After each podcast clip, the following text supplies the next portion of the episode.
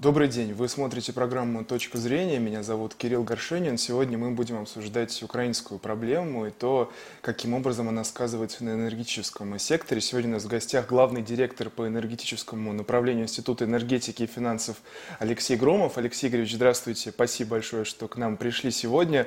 Первый мой вопрос будет относительно «Северного потока-2». Что ожидает проект газопровода в дальнейшем? Ранее были новости о том, что Германия приостанавливает сертификацию сертификацию этого проекта. Э, какие вот у нас есть ближайшие или, может быть, долгосрочные перспективы? Ну, по состоянию на сегодня надо понимать, что э, европейцы этот проект фактически заморозили, и э, никакой э, перспективы на его возобновление э, в, обозримой, в обозримые сроки э, представить сложно. В этой связи, э, я думаю, этот проект ожидает консервация, а, а с российской точки зрения этот проект в принципе можно использовать, например, для хранения российского природного газа в случае возможных, не дай бог, конечно, перебоев а, с поставками российского газа, например, по, по другим направлениям. То есть использовать а, трубу для временного хранения природного газа. Больше пока других возможностей по использованию этой трубы мы не видим. Угу. А все-таки в дальнейшем есть ли перспективы какого-то возобновления? Э, с учетом того, что э, Европа взяла курс на э, ускоренный отказ от поставок российского газа в среднесрочной перспективе, такие шансы представляются крайне маловероятными. Э, не могу не спросить вас про новость, которую на этой неделе все обсуждают. Э, во вторник президент США Джо Байден объявил о запрете на импорт российских энергоносителей, пока э, страны ЕС таких мер не предпринимали. Вот поставки США какое значение имеют в российской энергетической системе и, собственно, для российской экономики? Ну, вы знаете, э, решение носит для Российской э, Федерации скорее символический характер, потому что э, в общем объеме поставок российской нефти и нефтепродуктов, ну, особенно российской нефти, на долю США приходится немногим более 10% от общего объема поставок. И, в принципе, эти поставки можно переориентировать на другие рынки. Поэтому для нас важно, что это решение на данный момент не поддержано странами Европы странам Европейского Союза, на которые приходится основная масса поставок российских энергоносителей. А, мы знаем, что туда поставляются основные объемы российского газа, а, до половины поставок российской нефти э, и существенные значения по поставкам российского угля и российских нефтепродуктов.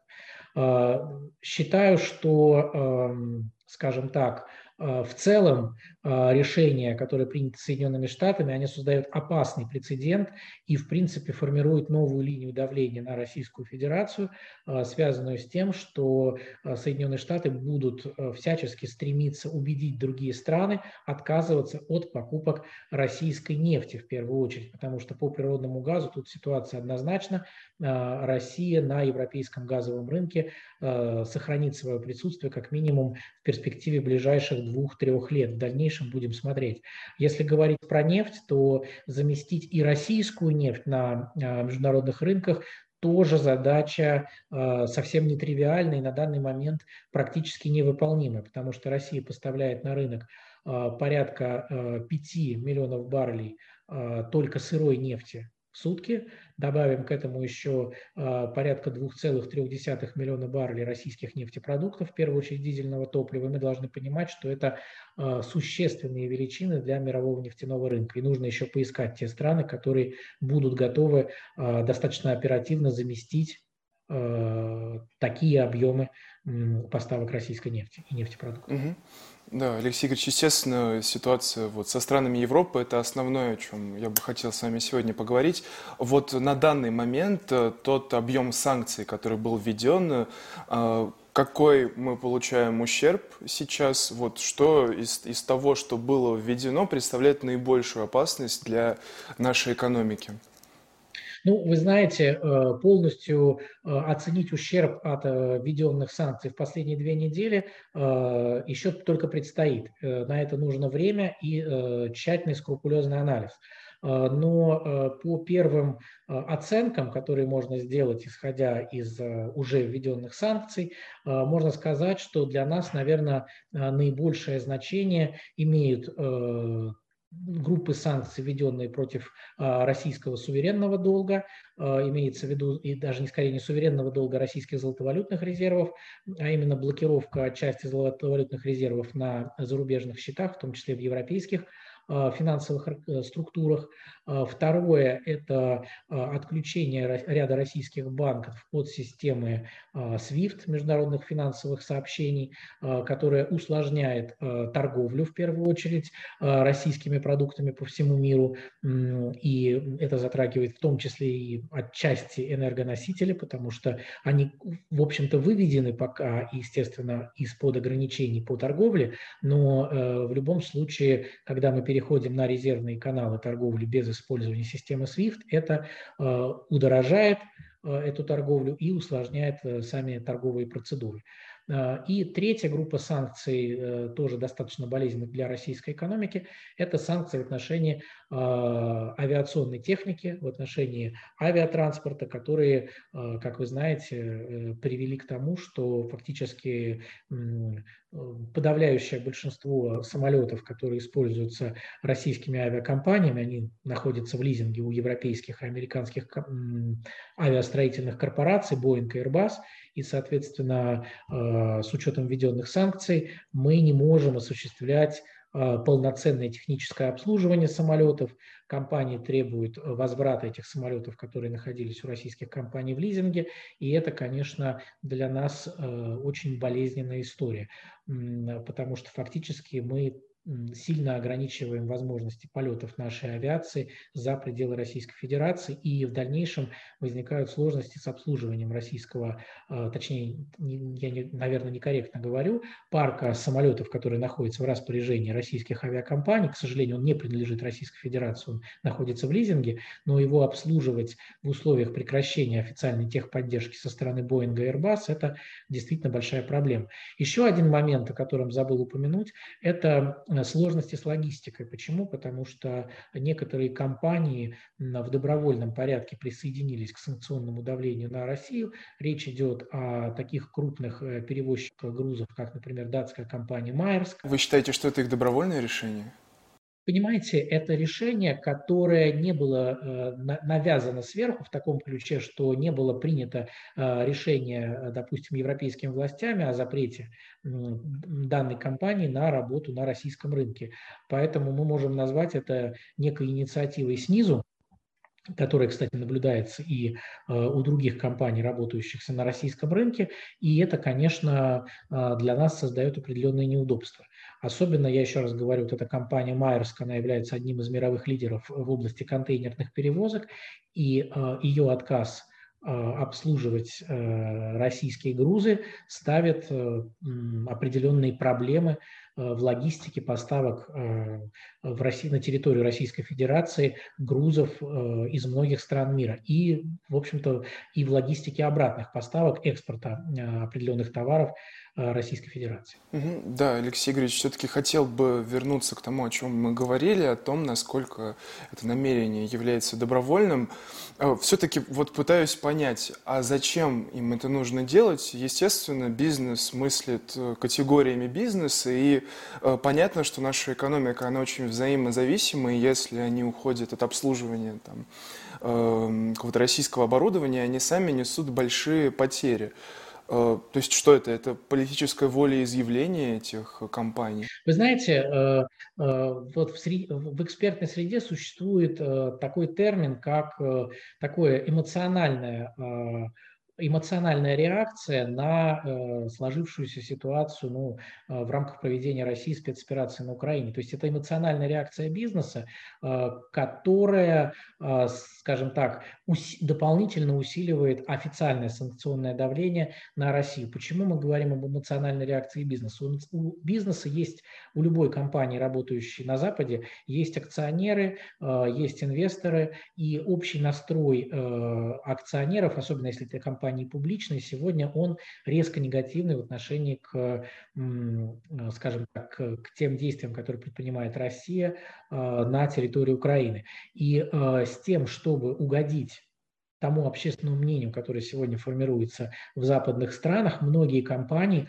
осознанно идут на экономические потери, прерывая отношения с российскими потребителями, с российскими контрагентами.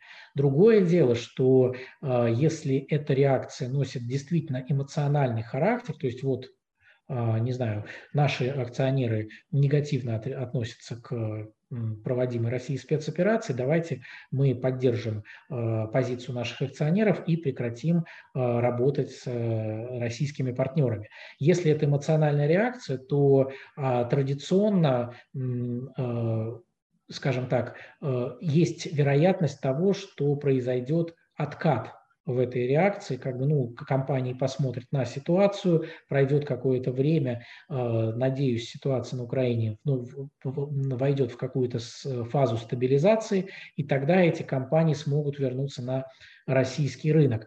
Вот. Э, но, подчеркиваю, это наши надежды, и мы все-таки надеемся, что реакция вот многих компаний, которые сегодня сворачивают э, бизнес-активность в России или как минимум публично заявляют об этом, э, эта реакция носит эмоциональный характер, и компании все-таки в обозримой перспективе вернутся на российский рынок. Алексей Игоревич, вот, наверное, э, последний момент, очень важный, который я бы хотел с вами обсудить. Очень интересно ваше мнение.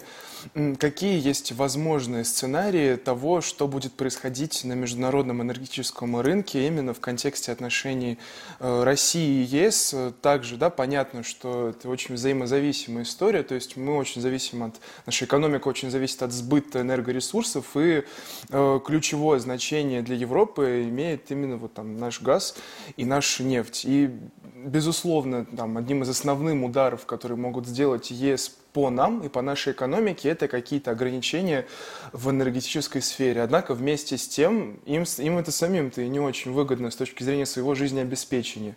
Некоторые эксперты говорят о том, что вот в условиях этой безальтернативности будут налагаться какие-то акцизы. А наш газ будут покупать по меньшим ценам. Вот что думаете вы? Пойдут ли ЕС на эту территорию? Будут ли они как-то давить э, на нашу экономику в ущерб себе? Или так и останется, что нас везде как бы бьют бьют по, по, по, по разным секторам, но энергетика, энергетика остается вот такой вот неприкосновенной. Ну, вы знаете, для Евросоюза э, энергетическое взаимодействие с Россией сегодня действительно носит критически важный характер.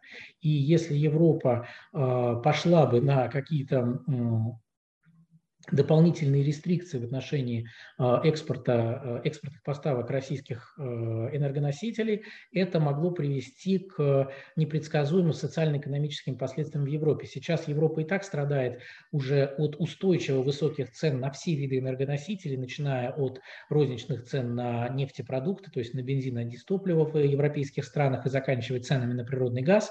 Вот. И очевидно, что э, любое дальнейшее ужесточение санкционного давления в отношении российских энергоносителей на европейском рынке может привести к а, тяжелым социально-экономическим последствиям, новому росту цен и физическому дефициту энергоносителей, резкому ухудшению э, условий работы э, европейской экономики и условиям жизни э, конечного потребителя, то есть населения.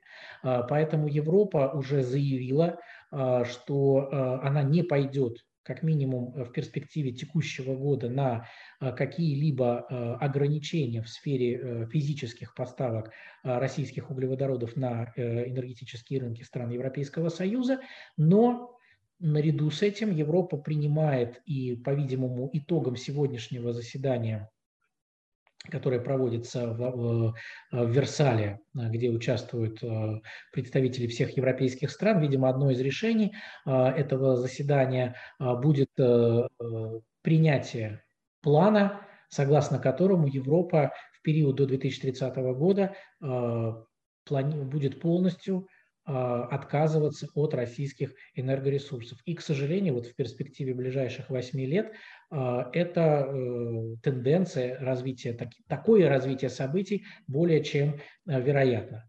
Но, подчеркиваю, в ближайшие 2-3 года Россия на европейском рынке сохранится с точки зрения поставок энергоносителей. Вот, хотя мы понимаем, что в перспективе после 2024-2025 года доля России в поставках в Европу будет неуклонно снижаться, причем по всем направлениям. Да, и вот мой последний вопрос на сегодня. Вы как раз ответили на тот вопрос, который я хотел вам задать. Сколько времени понадобится э, Евросоюзу, чтобы перестроить свою энергетику? Ну, хорошо, допустим, представим, что э, Евросоюз там, к 30 году полностью перестроит свою систему и сможет существовать там, автономно от России. А Россия в таком случае, получится ли у нее найти какие-то альтернативные рынки сбыта и как-то выйти из этой ситуации с минимальными потерями, касаясь вот исключительно энергетического сектора, не касаясь всего остального? Получится ли ну, нам знаете, вот, избежать ситуации, где мы сливаем нефть в воду? Да, это действительно непростой вопрос, потому что, конечно же, переориентировать часть поставок, которые сегодня идут в Европу с позиции там, энергоносителей, нефти, газа, угля, нефтепродуктов, мы сможем, в первую очередь, на рынке Азиатско-Тихоокеанского региона. Это Китай, Индия и некоторые другие страны Юго-Восточной Азии. Вот. Но э, заместить э, э, европейский рынок в полном объеме, которые мы имеем сегодня, России даже в перспективе до 2030 года вряд ли удастся. И э, в этой связи мы должны быть готовы к тому, что объемы российского энергетического экспорта э, как раз в перспективе к 2030 года будут сокращаться. Но надо сказать честно, к такому сценарию э, событий мы были готовы изначально, и это было связано не с санкциями, да, а связано с тематикой энергетического перехода, потому что сама Европа декларировала ускоренное развитие низкоуглеродной энергетики и э, в любом случае сокращение потребления углеводородов. Неважно, будут они из России или из других стран. В данном случае уход от российских углеводородов будет осуществляться в первоочередном порядке. Мы это понимаем и, опять же, отдаем себе отчет в том, что в средней и долгосрочной перспективе объемы российского энергетического экспорта в физическом выражении будут снижаться. Угу. Что ж, мы будем следить за развитием событий. Это была программа «Точка зрения». Меня зовут Кирилл Горшенин. Сегодня мы беседовали об энергетике с главным директором по энергетическому направлению Института энергетики и финансовым Алексеем Громовым. Спасибо большое за просмотр. Э, оставайтесь с нами.